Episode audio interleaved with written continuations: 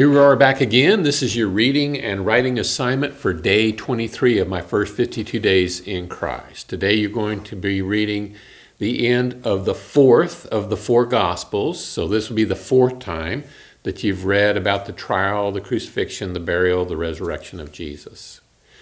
So this time as you're reading through, I want you to imagine actually being there. Just think about as Jesus is going through his trial, that you are a little uh, bird in the tree or a mouse in the corner or however you want to picture that.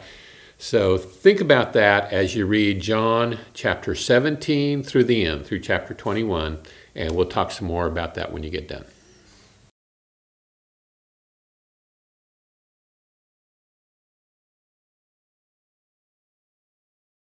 So you just now read Jesus and how he had people that he needed to pray for. Did you catch that in John chapter seventeen?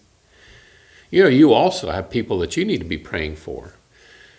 And so your writing assignment today is to make a list of people to pray for. Make a prayer list.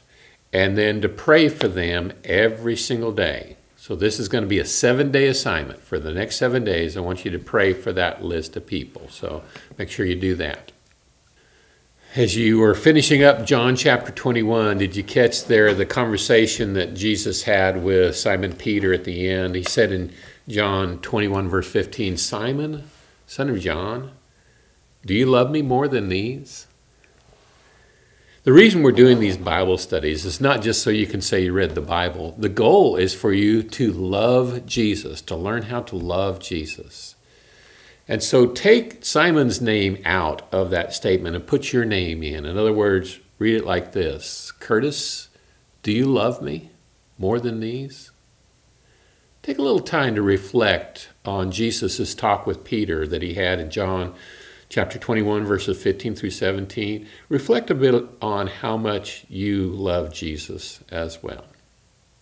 So that's your assignment for today. Let's spend this day today, letting Jesus know how much we love him, and I'll talk to you tomorrow.